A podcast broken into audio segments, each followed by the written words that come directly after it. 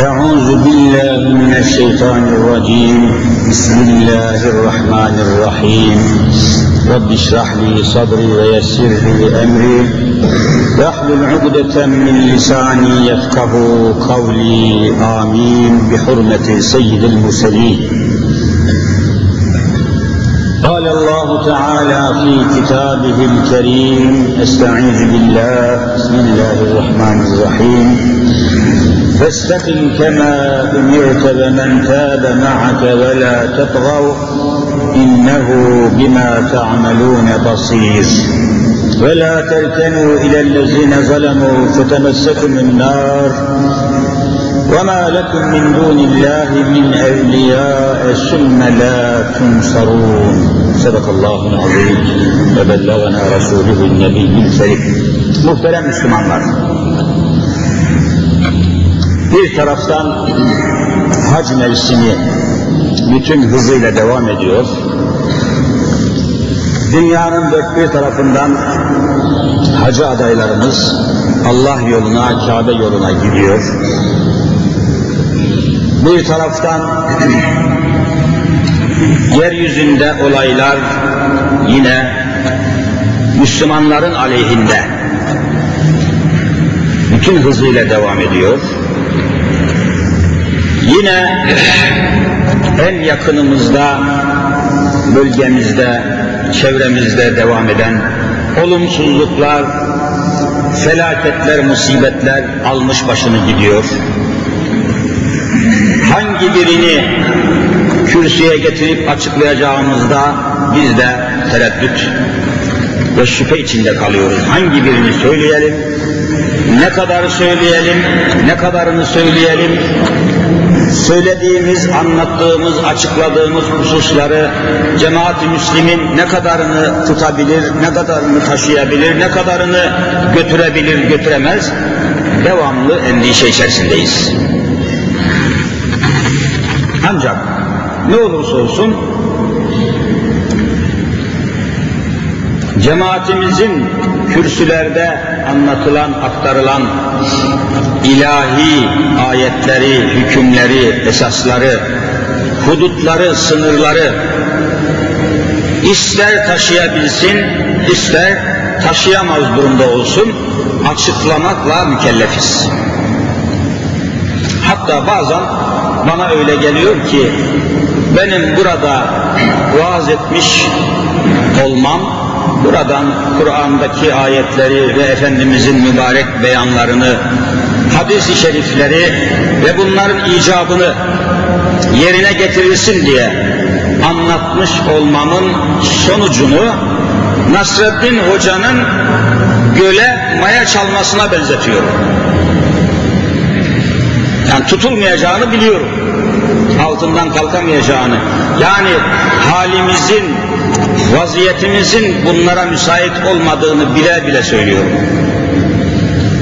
Yani bir hocanın kürsüde anlattıklarını, Allah'ın ayetlerini ve bu ayetlerin icabını cemaatimizin yerine getirmesini istemek, bu halde, bu durumda, bu çürüklükte, bu eksiklikte koca merhumun koskoca bir göle yoğurt çalması, maya çalması gibi bir hadiseye benziyor ama ne olursa olsun yarın huzur mahşerde sorgulama anında hepimiz sorgulanacağız. Sümme letüselünne yevme izin ayet-i kerimesine göre hepimiz sorgulanacağız. Uleması da, cühelası da, esnafı da, tüccarı da, bir umum insanlar sorgulanacak. Sorgulanmadan asla neticeye, cennete veya cehenneme kimse bırakılmayacak. O sorgulama sırasında Kur'an'dan aldığımız ilhamla söylüyorum. Birçok vaizlere, birçok alimlere, birçok peygamberlere umut kesildiği halde onların vaaz ve irşad etmeleri karşısında sormuşlar. لِمَ تَعِزُونَ قَوْمًا اللّٰهُ مُهْلِكُهُمْ اَوْ مُعَذِّبُهُمْ عَذَابًا شَد۪يدًا لِمَ تَعِزُونَ Niçin vaaz ediyorsunuz? Tutulmuyor. Kimse tutmuyor.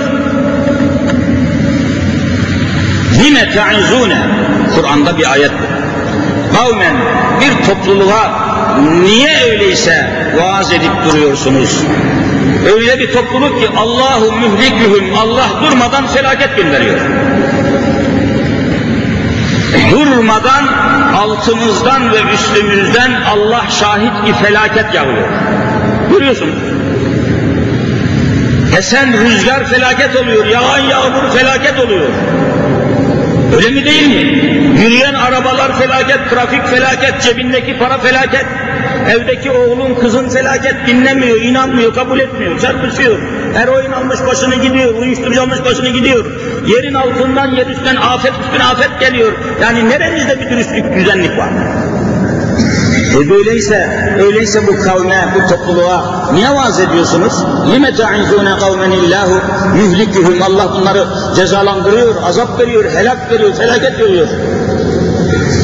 قَالُوا O alimler, vaizler, nebiler, mürşitler neyse. Dediler ki kalu maziraten ila rabbiküm Rabbimize karşı mazeretimizi beyan etmek için biz vaaz ediyoruz. Bu cemaat tutsun diye değil. Zaten tutamaz. Zaten tutamaz.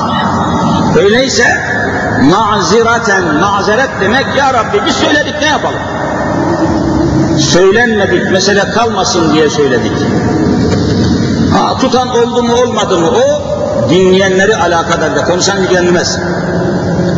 O dinleyenlerin, vaaz-ı dinleyenlerin problemidir. Sorumlusu odur. Cezasını o çekecek. İşittikten sonra yerine getirmekle mükelleftir. Semi'na ve eta'na diyecek. İşittik ve itaat ettik ya Rabbi. Biz de maalesef işittik ama öyle kendi haline bıraktık diyor. İşittin mi yerine getireceksin. Hadise bu maalesef. O bakımdan hangi konuları gündeme getirmek, ne kadarını cemaat-i müslimin taşıyabilir, ne kadarını taşıyamaz. O da çok önemli. Rabbena ve la tuhammilna ma la taqate lena. Hepimiz bir ya Rabbi sırtımıza taşıyamayacağımız yükü yükleme diyoruz. Çöker kalırsın, taşıyamazsın, dökersin, parçalarsın, kırarsın. O bakımdan daha ziyade kendimize dönük, içimize dönük, halimize, durumumuza dönük konular üzerinde bugünlerde durmamız gerekiyor. Kişinin, cemaat-i müsliminin, hocaların, cemaatlerin kendilerini Kur'an aynasında ne kadar çok görmeye başlarsa, hatalarını, eksiklerini, kusurlarını, boşluklarını ne kadar görmeye başlarsa, onun iyileşme ümidi o kadar çoğalır. Bir hasta hastalığını anladığı zaman yarı yarıya şifanın yolunu bulmuştur. Ama hastalığını nedir? Ne kadar hasta, nereden hasta, hangi sebepten hasta hiç bunları bilmiyor, incelemiyor, araştırmıyorsa onun tedavi olma şansı yoktur. Bu bakımdan cemaatimizin üzerinde durmak suretiyle Kur'an'daki bu istikametteki ayetleri sohbetimize konu ediniyoruz. Bugün size arz etmek istediğim ayet-i kerime de çok ilginç. Bir gün Peygamberimiz Efendimiz Hz. Muhammed Mustafa sallallahu aleyhi ve sellem sıkıntılı bir hal içindeydi. Nedir, nedendir diye ashab-ı kiram sormadan kendisi şöyle buyurdu. Şeyyebetni hudün çok mühim bir beyan. Şeyyebetni hudün Hud Kur'an'da bir surenin adı. Biliyorsunuz her surenin adı var. 114 tane de sure var Kur'an'da. Artması, eksilmesi mümkün değil. Bunlardan birinin de bakayım kaç numaralı sureymiş? 11. sure. Kur'an-ı Mübin'in 11. suresi olan Hud suresi. Efendimiz buyuruyor ki Şeyyebetni Hudün bu Hud suresi benim saçlarımı ağarttı.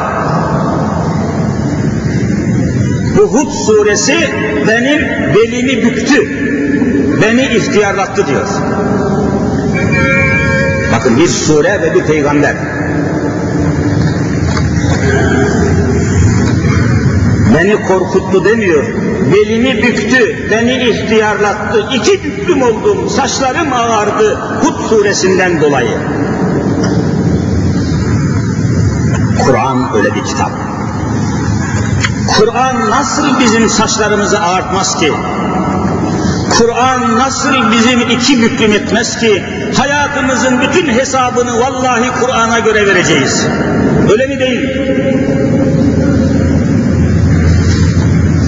Ne kadar hayat sürmüşsek dünyada, neye sahip olmuşsak, hayırdan ve şerden ne yapmışsak, iyilikten kötülükten ne yapmışsak, hasenatımız seyyiatımız neyse hepsinin hesabını vallahi Kur'an'a göre vereceğiz. E, tabii çilemiz burada. Şimdi bir öğretmen her zaman söylüyorum. Bir öğretmen sene sonunda sizi imtihan edeceğim dediği zaman öyledir her sene sonu bir imtihan olur. Kazanan kazanmayan belli olsun diye. Sınıfını geçen geçemeyen. Ancak nereden imtihan edeceğini söylemesi gerekir. Sizi ey öğrenciler şu kitaptan imtihan edeceğim demişse Allah aşkına bunu kafamıza yazalım. Sizi şu kitaptan imtihan edeceğim demişse akıllı bir öğrenci o kitabın dışında başka kitapla uğraşır mı? Siz söyleyin uğraşır mı? Boşuna uğraşmış olur çünkü oradan soru sorulmayacak. Öğretmen hangi kitaptan soracağım demişse bütün talebe gücünü her şeyini ona verir. Onu inceler, onun içine girer. Gece yarılanma kadar o kitapla meşgul olur, imtihan var diye. Buradan sorulacak, sorular buradan çıkacak diye. Roman okuyamaz, başka bir şey okuyamaz, hikaye okuyamaz, başka kitap okuyamaz. İmtihan olacağı günü hangi sorularla muhatap olacaksa o soruların sorulacağı kitabın adını öğretmen vermişse o kitabın dışına çıkamaz. Çıkarsa mahvolur. E Cenab-ı Hak da ben sizin hayatınızı Kur'an-ı Kerim'e göre sorgulayacağım diyor mu demiyor mu? Ama hiç kimsenin Kur'an'la bir alakası yok. Kimisi şahısların peşinde, kimisi partilerin peşinde, kimisi falan efendinin peşinde, kimisi hiçbirinin garantisi yok, hiçbirisine göre hayatının hesabını vermeyeceksin. Allah'ın kitabına göre hesap vereceksin. O halde çilemiz burada, devamız burada, davamız burada, meselemiz burada, çözüm burada, çare burada, her şey burada. Ama kim Kur'an'la yatıp Kur'an'la kalkıyor? Ölülere Kur'an okumanın bir anlamı yok. Bizim ne alakası ne Kur'an'ın? Haydi ölülere okuyorsun. Sen kendine kaç kere okudun Kur'an'ı? Yani bugün şurada şu ayetleri okuyup açıklayan ben olmasam da Muaz İbni Cebel olsa bir sahabi radıyallahu anh Muaz İbni Cebel o gelse şu ayetleri okusa onun da okuyacağı ayetler aynı, benim de okuyacağım ayetler aynıdır. Değişen bir şey yok. Şu anda Mehdi çıkıp gelse, Mehdi, hani şimdi herkes bekliyor. Mehdi çıkıp gelse, Kur'an'dan başka bir şey okuması mümkün değil. Başka ne okuyacak? Ne söyleyecek? Ama burada bu işin peşinde gitmek gerekiyor. Bana öyle geliyor ki Muaz İbni Cebel şimdi çıkıp gelip şu kürsüde şu ayetleri okusa şöyle olmak lazım, cemaat şunun yapılması lazım, cemaat bunun böyle olması lazım dese, anlatsa, konuşsa, kürsüden inip gitse, cemaatimizle dışarı çıktıktan sonra kendi bildiği istikamete, Muaz İbni Cebel'in okuduğu ayetlere göre hareket etmeyecek. Nasıl biliyorsa öyle hareket edecek. ve peşinden gitmeyecek. Peşinden gidemeyecek. Niye? Çile var, zahmet var, evden olmak var, candan olmak var, dükkandan olmak var. Sıkıntısı var, karakol var, mahkeme var, savcı var, yargı var, yargıtay var, Allah bir sürü bir şey var. Kimseyi muazim bir cebel kimseyi peşinde bulamaz. Ama ne ilginç cemaatimiz var bizim ya. Muaz İbni Cebel şehit edilip öldürülüp de mezara gömülse onun mezarının başına gitmeyen kalmayacak. Peşinden giden yok, mezarına giden çok. Çok ilginç milletiz. Çok ilginç bir millet oldu. Konuşurken, ayet okurken, şunları yapalım derken, hayattayken peşine kimse gitmiyor. Ölünce bu bir sahabidir gidelim de mezarını ziyaret edelim diye akın akın otobüslerle mezarına koşuyor. Garip bir millet olduk. Tuhaf bir cemaat olduk. Onun için Hud suresi benim belimi büktü, beni ihtiyarlattı diyor Hazreti Muhammedül Emin aleyhissalatü vesselam Efendimiz. Soruyorlar, ne var ya Resulallah Hud suresinde? Hud suresinde ne var ya Resulallah? Bu sure toplam 123 ayet. Hud suresi 123 ayet. Diyor ki Hud suresinde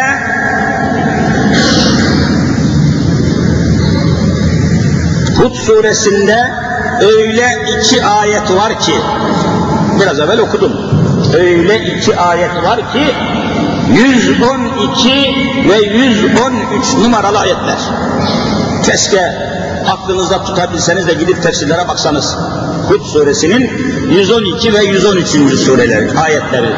Bu iki sure, bu iki ayet benim diyor saçlarımı ağarttı, belimi büktü, ihtiyarlattı, iki büklüm oldum diyor. Birinci ayet şu.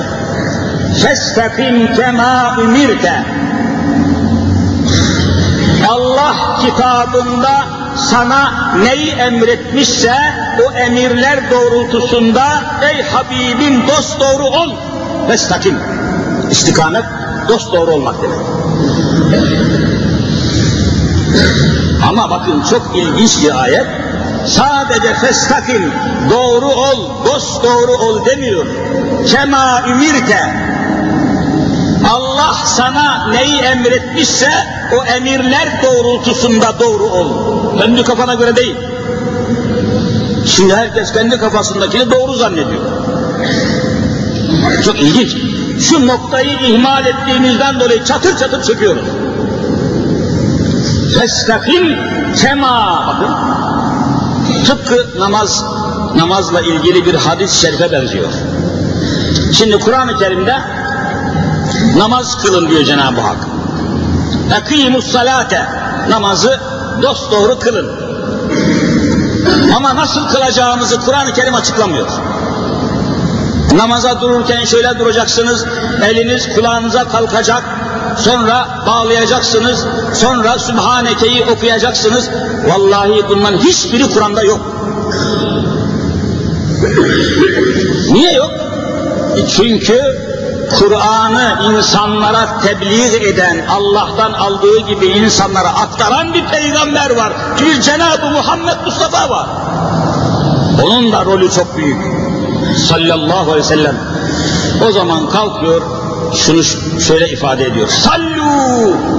Namaz kılın. Böyle deyip kalmıyor. Kema ra'eytumuni usalli. Benim nasıl namaz kıldığıma bakın, benim namaz kıldığım gibi namaz kılın. Bakın mutlak namaz kılın demiyor. Ben nasıl namaz kılıyorsam siz öyle kılın. Öyle kafaya göre, havaya göre, keyfe göre yok. Ben nasıl istersem öyle kılarım. Kılamazsın.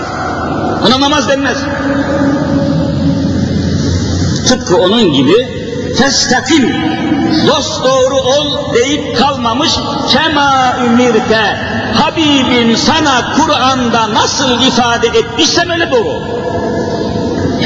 Kendi kendine değil. Yani ölçüyü ortaya koymuş. Dost doğru ol. Yani doğruluğun ölçüsünü yine Cenab-ı Hak kendi ayetlerine ve hükümlerine bağlamış. Bundan dolayıdır ki yeryüzünde içinde hatası, kusuru, eksiği olmayan tek kitap siz söyleyin hangisidir? İnne astakal hadisi kitabullah.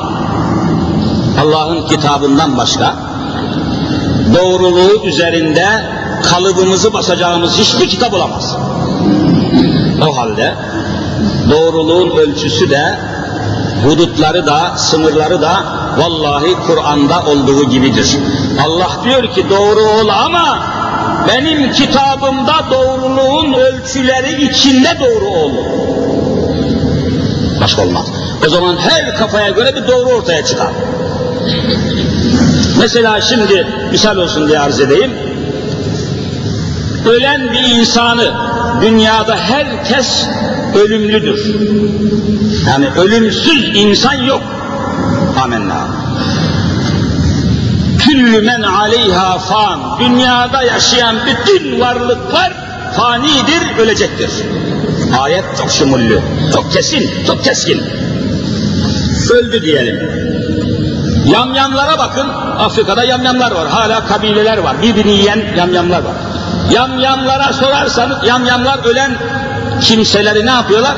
Anasını oturup yiyor yamyam. Ölen anasını vallahi yiyor, yamyam yiyor.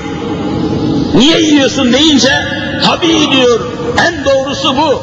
Bu beni dokuz ay karnında taşımış. İki senede sırtında taşımış. Yememiş, yedirmiş, içmemiş, içirmiş, giymemiş, giydirmiş, sabahlara kadar uykusuz kalmış. Ben nasıl bunu toprağa vereyim? Yiyorum ki içimde kalsın, içimde taşıyayım diyor. Ona göre doğru bu.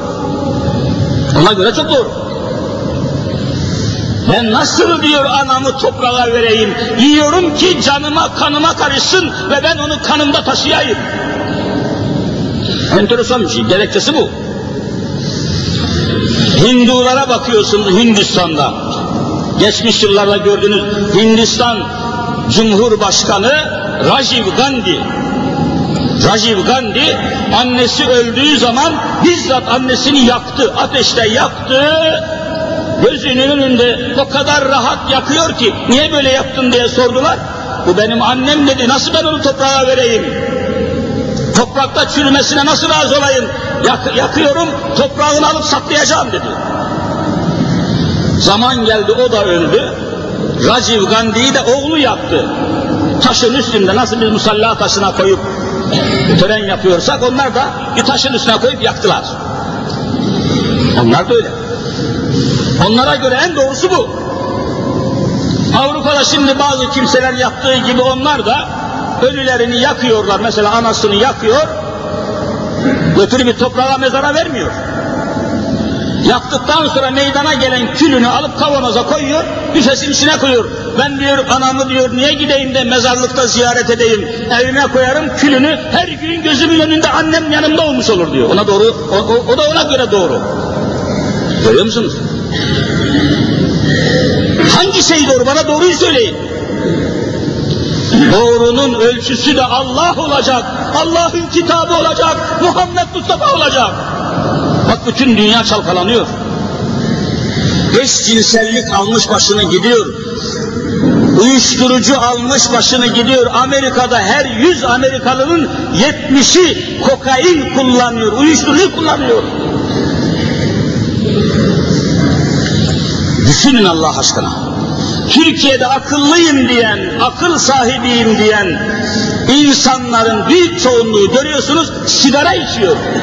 Ya sigara içmenin akılla ne alakası var? Aklı başında adam sigara içer mi? Kendini resmen zehirliyor.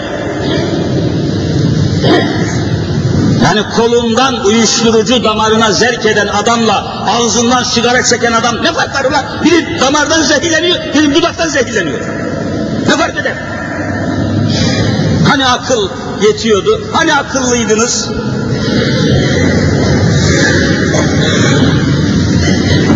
Öyle şey yok. Doğruluğun da ölçüsünü Cenab-ı Hak koyacak. Çünkü Allah'ın bir adı da 99 adı var biliyorsunuz. Bir adı da haktır. Bak hak. Hak ne demek? Doğru demek. Hak bildiğin yolda yürü. Ne demek? Allah'ın yolunda yürü demek. Hak kelimesi doğru anlamına geliyor. Cenab-ı Hak diyorsun Allah, Cenab-ı Allah ile Cenab-ı Hak aynı. Bir ismi Allah, bir ismi Hak. Doğruluğun ölçüsünü de Allah koyacak. Mesela hukuk sistemleri, hangisi doğru, hangisi değil, ne bileceksin? Ama hukukun başına hak kelimesini getirirsen iş değişir. Hak hukuk, Allah'ın hukuku doğrudur. Çünkü Allah yanılmaz. Allah şaşırmaz. Allah unutmaz. Allah'ın kimseyle şahsi bir meselesi yok. Allah kimseye kim taşımaz. Allah kimseye kimsenin yanında da yer alma ihtiyacı yok. Bütün dünya Allah'ı inkar etse Allah'ın büyüklüğüne zarar gelir mi? Ama bir milletvekili adayını bir millet inkar etse seçilemez ortada kalır. Ama Allah öyle değil. Vallahi Allah'ın ihtiyacı yok. Hiçbir şeye ihtiyacı yok. Vallahu ganiyyun anil alemin. Allah Rabbul Alemin'dir. Niye ihtiyacı olsun? Onun için Allah'ın koyduğu hükümler, emirler, esaslar yanlıştan, hatadan münezzehtir. Acaba öyle mi, böyle mi demek mümkün değildir. Sadakallahul azim ne demek? Her okunan ayetten sonra hafızlar ne, ne diyor siz söyleyin. Sadakallahul azim. Allahu azimüşşan doğru söyledi, isabetli söyledi. Tereddüt yoktur. Kur'an böyle bir Doğruluğun da ölçüsünü Cenab-ı Hak kendisi. Hani Hazreti Peygamberi bile talimat verirken sana nasıl emrettiysem öyle doğru ol diyor. Yani Allah'ın emrettiği doğrultuda doğru ol. Kafana göre değil, kitaba göre. Onun için eskiden sapık adamlara ne derlerdi? Kitapsız adam. Sapık, kendi kafasına göre gidiyor. Kitapsız. Yani davranışının kitapta yeri yok. Ne kadar güzel şeyler bunlar. Dürüst olmak çok büyük. Bakın bugün hem dünyada, bakın Avrupa en dürüst ülkeler içinde veya Avrupa milletleri, Avrupa ülkeleri dürüst olduğu söylendiği halde bakın Müslümanlar Kosova'da paramparça edildiği halde Kosova'yı biliyorsunuz her gün katliam var, her gün katliam var. Şu anda 400 bin insan evinden barkından çıkmış, karla kaplı ormanın içinde yaşıyor. Her gün çocuklar ölüyor. Avrupa'nın tam göbeği, Avrupa'nın tam ortası.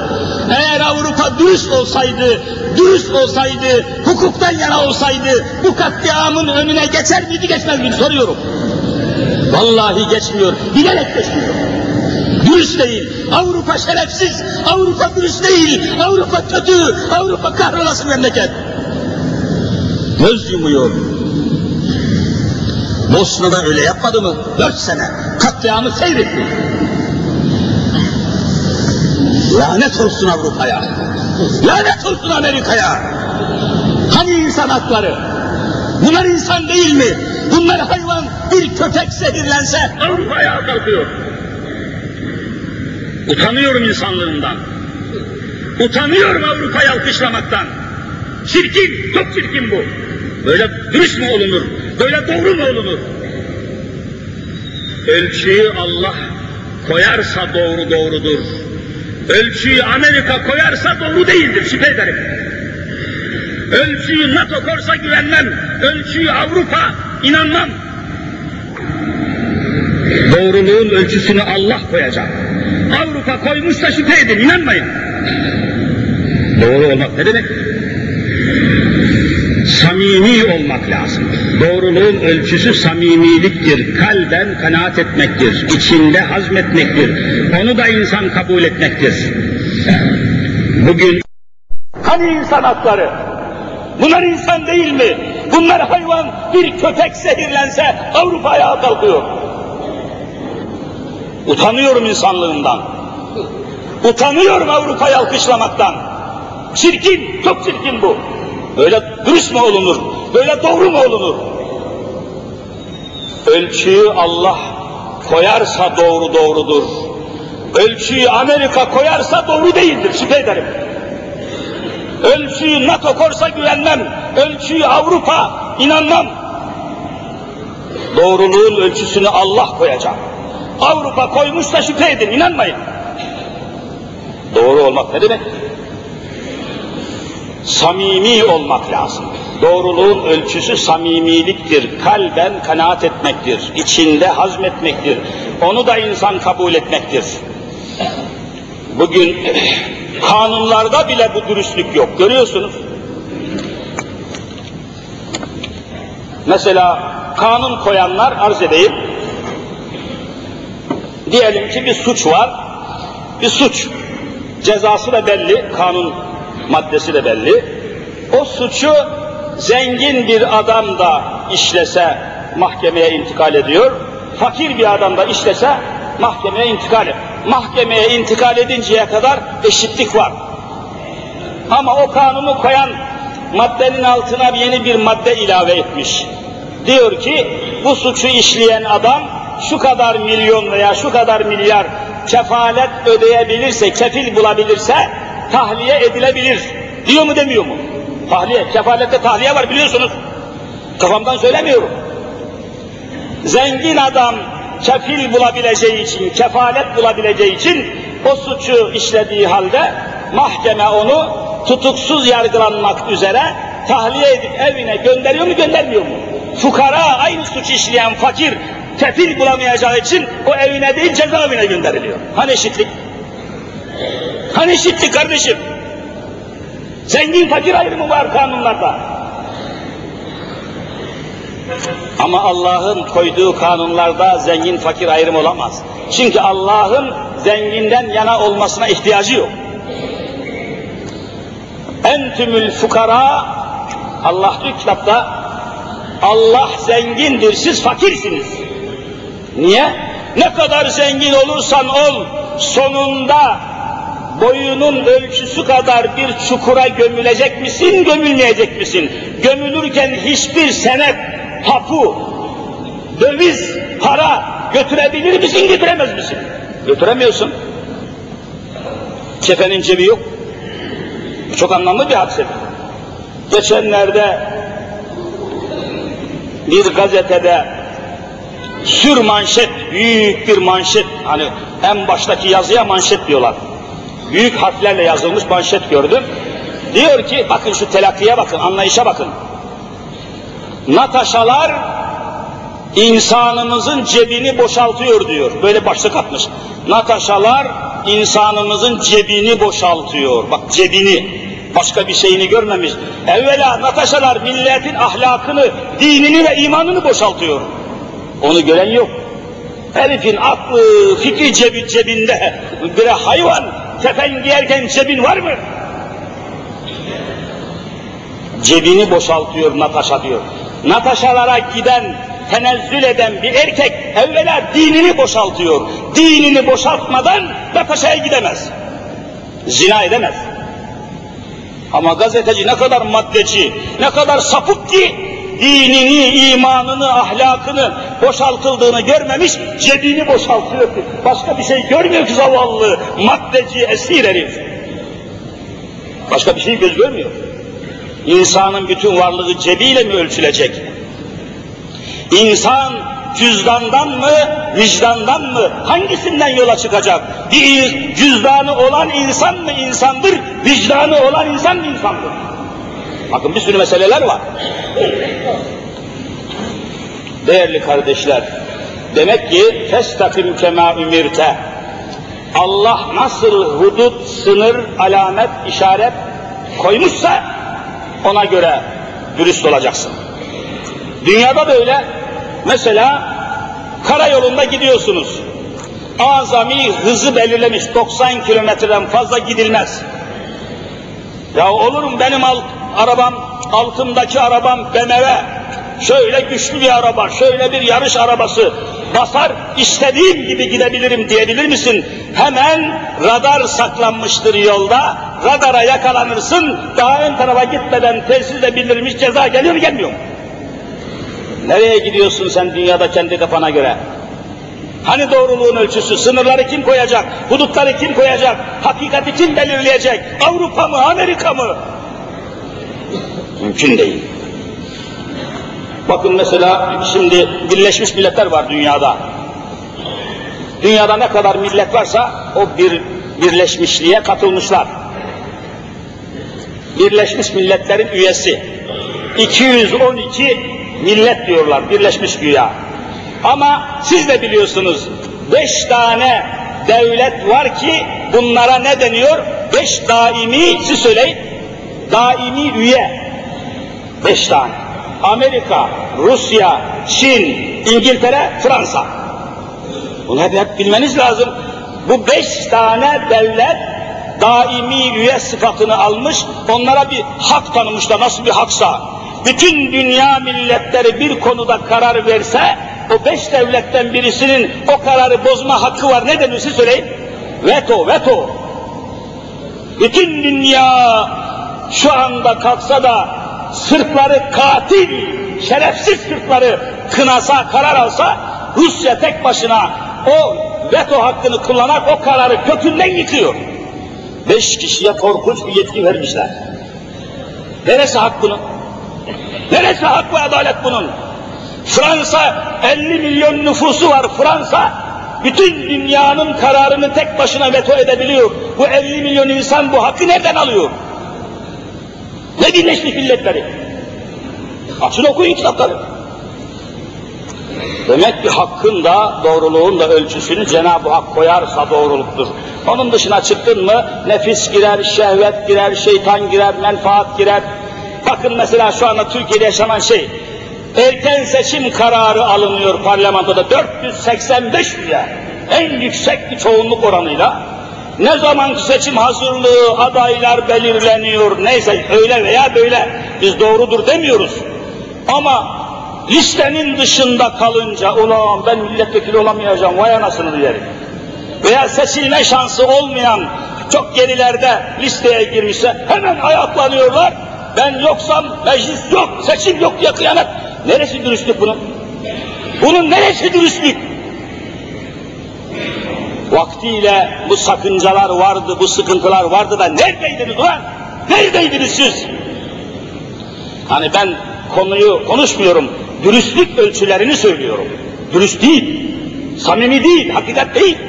Kimse inandıramazsınız. Öyle olmak yanlıştır. Yani siyasette de dürüstlük olacak, ticarette de dürüstlük olacak, diyanette de dürüstlük olacak, hocalar da, hacılar da, müminler de, Müslümanlar da, bütün dünya Müslümanları kainatın en dürüst insanlar olacak. Allah öyle, festakın kemamiyete, bakın peygambere ki benim iki büklüm etti bu ayet diyor, beni ihtiyarlattı diyor, dürüst olmanın mücadelesini vermiş peygamber. Bizde bu yoksa hiçbir şey yok demektir. Değerli kardeşler, komünistler bile görüyorsunuz, deniz gezmiş idama giderken, bakın, dürüst adam ya. Bana müsaade edin bu kelimeyi söyleyeyim, dürüst adam.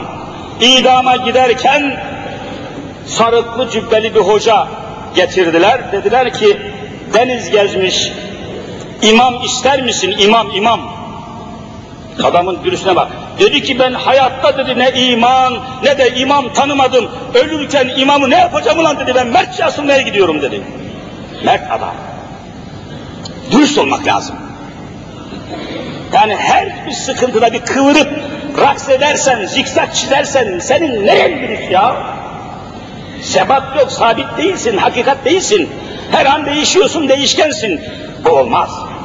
Adam asılırken ben dedi hayatta bir imama yaklaşmadım dedi. Ölürken niye yaklaşayım? Aferin be. Erkekse asıldı adam yani. Dürüstlük bakımından söylüyorum. Haşa tasvip etmiyorum. Kavgasını, davasını asla kabul ama adamlar dürüst. Asılırken bile dürüst. Hadise orada. Nazım Hikmet diye bir komünist şair biliyorsunuz. İstanbul'dan hapsedildi sonra kaçırıldı Rusya'ya. Orada öldü kaldı her neyse. Adam bütün ömrünü zikzak çizmeden komünizme vermiş. Hiç dönmedi, hiç dönmedi. Şiir yazmış, şiirinde davasını işliyor. Yazı yazmış, davasını işliyor. Eziyet çekmiş, aynı davayı söylüyor. Hiç, hiç dönüş yok, dönmemiş. Dümdüz gitmiş adam. Bir şiiri var, mevsimi olduğu için arz edeyim size de. Ezan okundu mu? Tamam. Bir şiiri var Nazım Hikmet, komünist, Allah Allah kanım hem bir kafir. Ama ina o davaya gönül verdikten sonra santim dikkat çizmemiş. Enteresan. Mesela bir bahar şiiri var onun. Belki çoğunuz bilirsiniz. Şiir. Vaktiyle çocuklar ezberlemiş onu. Bahar geldi. Bahar diye bir şiir. Bahar geldi çocuklar diye başlıyor. Çıkın kırlara, çiçeklenin, çocuklar çiçeklenin. Güneş bütün varlığıyla tezahür etti. Güneşlenin çocuklar, güneşlenin. Bakın her kelimenin sonunda ne söylüyorsa söyleyin. Çiçeklenin. Lenin yok bu Rusya devrimini yapan adam. Lenin, Lenin. Bak çiçeklenin diyor. Yani gidin çiçek toplayın derken aynı zamanda inandığı bir küfür sembolünü şiirinde söylüyor. Çiçeklenin, güneşlenin, bak Lenin, Lenin, Lenin, Lenin. Adam müthiş bir şey bu. İnancını terennüm etmiş bir adam. Var mı böyle Müslüman millide? Dürüstlük bakımından söylüyorum. Haşa ben o davaya zerre-i miskaltına dönüp bakamayız. İşte diyor hayvanlar tekrar çayırlara çıktı. Sütlerini için diyor, kuvvetlenin çocuklar, kuvvetlenin. Bak kuvvet neymiş ona göre? Lenin, Lenin'i anlatıyor. Kuvvet Lenin, çiçek Lenin, güneş Lenin. Aman ya Rabbi. Niye Müslümanlar böyle dürüst değil? Niye sıkıyı görünce manevra yapıyor? Niye sıkıyı görünce kaçıyor? Niye sıkıntıyı görünce kaçıyor? 12 Eylül'den sonra hemen sonra sorguya alındım şahsen biliyorsunuz. Çok ne olacağımız belli olmayan günlerdi o zamanlar. Selimiye kışlasında 90 gün kaldık güneşi görmeye hasret ve ben dışarıya çıktığımda 15 dakika güneşe bakamadım. Hala gözlerim bozuktur. Güneş yok, yerin dibindesin. Selimiye kışlasının iki kat yerin dibinde. Hücreler var, yine mazgallar var. O günlerde evinde kiracı olduğumuz bir hacı efendi, camide beş vakit namazı imamın hemen arkasında birinci safta kılan bir kuyumcu hacı. Zengin bir adam. Evinde oturuyoruz, kiracıyız. O zaman on bin liraydı kira. Bana beş bin liraya ikram etmiş, yarısını almıyor, oturuyorum. Nasıl ki içeride kalışımız, göz altında kalışımız uzayınca başlamış korkmaya. Gelmiş demiş ki üç tane sabi çocuk bir tane kadın evde kimse yok. Kızım demiş Hocanın ne olacağı belli değil demiş, kulağıma çetin haberler geliyor, kusura bakmayın ben kirada istemiyorum, evden çıkacaksın size bir hafta mühlet demiş. Ev sahibi evden çıkarıyor seni ya. Hacca gitmiş sekiz defa. Böyle bir durumda ne yapabilirsiniz? Ben tahliye oldum, çıktım, geldim hakikaten. Gitmek üzereler. Ya ne oldu dediler, işte ev sahibi çıkacaksınız dedi. Bir köylünün çatı kadına gidiyorlar, kimse yok. Araya adam soktum, dedim ya niye böyle yapmış bu adam, Müslüman adamdı bu. Seviyordu, bizi sayıyordu. Bir öğren gel, öğrendi gel dedi ki hocam doğru diyor dedi. Bu hoca kimin evinde oturuyor diye ararlar, beni de bulurlar, beni de asallar demiş. Şu hale bak ya şu hale. Böyle mücadele olur mu kardeşim? Ne İslam Allah aşkına? Yapmayın Allah aşkına. Evvela festakim kema ümirte. Peygamberin saçlarını ağartan şu ayet bizim dikkatimizi bile çekmiyor.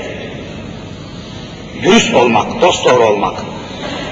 Dürüst olunmayınca güven kalkar, güven bunalımı başlar. Bugün Türkiye'de en büyük bunalım vallahi güven bunalımıdır. Kimse kimseye güvenmiyor. Kimse kimseye güvenmiyor. Güven kalkmış, itimat kalkmış, itibar kalkmış, ihtiram kalkmış. Kimse kimseye güvenemediği için şirket kuramıyorsunuz. Ortağına güvenemiyorsun, karı kocasına güvenemiyor, amir memuruna güvenemiyor, patron işçiye güvenemiyor, baba evlada güvenemiyor, öğretmen öğrenciye güvenemiyor. Orada hayat olur mu? Orada enflasyon düşer mi? Orada azap kalkar mı? Günah kalkar mı? Fesat kalkar mı? Festakim kema ümirte. Nasıl Allah belirtmişse Allah'ın emrettiği çizgide, doğrultuda doğru olacaksın. Doğruluğun ölçüsü Kur'an olacak. Çünkü hayatının imtihanını Kur'an'a göre vereceksin.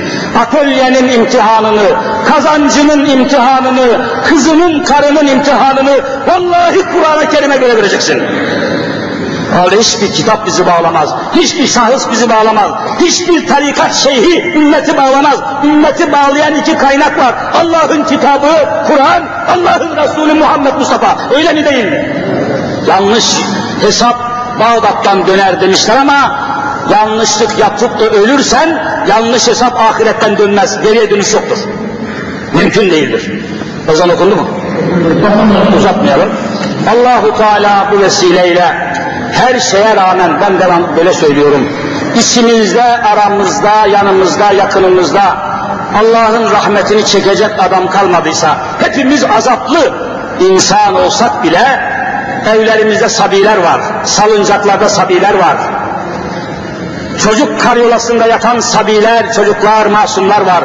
Allah onlar hürmetine ülkemize, bölgemize, dünyamıza barış nasip eylesin. Bütün dünya çatışmaya doğru gidiyor. Bütün dünya çatışmaya doğru gidiyor. Şu vahşete bakın ya o adam arabaya bilmem ne kadar bombayı koyuyor yolun kenarına uzaktan kumandayla patlat yoldan geçenler paramparça. Bu, bunlar insan mı, canavar mı, nedir? Bunlara katil bile demek mümkün değil. Bunlar ne korkunç mahluklar. Kainatın en şerefsiz, en namusluk adamları bunlar. Yoldan geçen adam parçalanır mı lan? Bu kadar zalim olunur mu? Bu kadar kafir olunur mu? Bu kadar katil olunur mu? Ya bunlar Türkiye'de oluyor. Bunları kim yetiştiriyor? Kim okutuyor? Kim diploma vermiş bunlara? Nereden geldi bu haydutlar? Bu kafirler, bu zalimler nereden geldi? Kana doyuyorlar sokakları, caddeler. Aman ya Rabbi.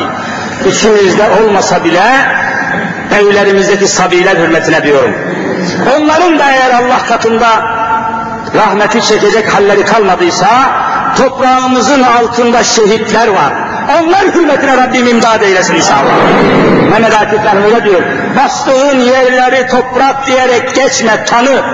Düşün altında binlerce kefensiz yatanı. Kefensizler var, yatıyorlar.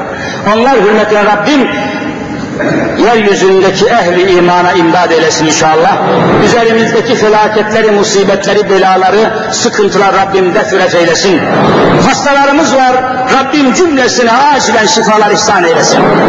Maddi ve manevi sıkıntısı olan kardeşler var. Sitemiz de bu sıkıntının içerisinde yüzlerce atölye kapalı, işsizler aldı başını gidiyor, sıkıntılar büyüyor. Rabbim en kısa zamanda sıkıntılarımızı def üret eylesin inşallah. Kardeşler hava güzel, dışarıya çıkarken gerek camimize ve gerekse yardım için müracaat eden başka camilerden gelen kardeşlerimize yardım etmeden çıkmayın. Yapacağınız yardımların kefili, vekili, sahibi vallahi Allah'tır. Niyetiniz o yolda olduktan sonra onun kefili Rabbimizdir. Hak Teala hayırlarınızı, hizmetlerinizi şimdiden makbul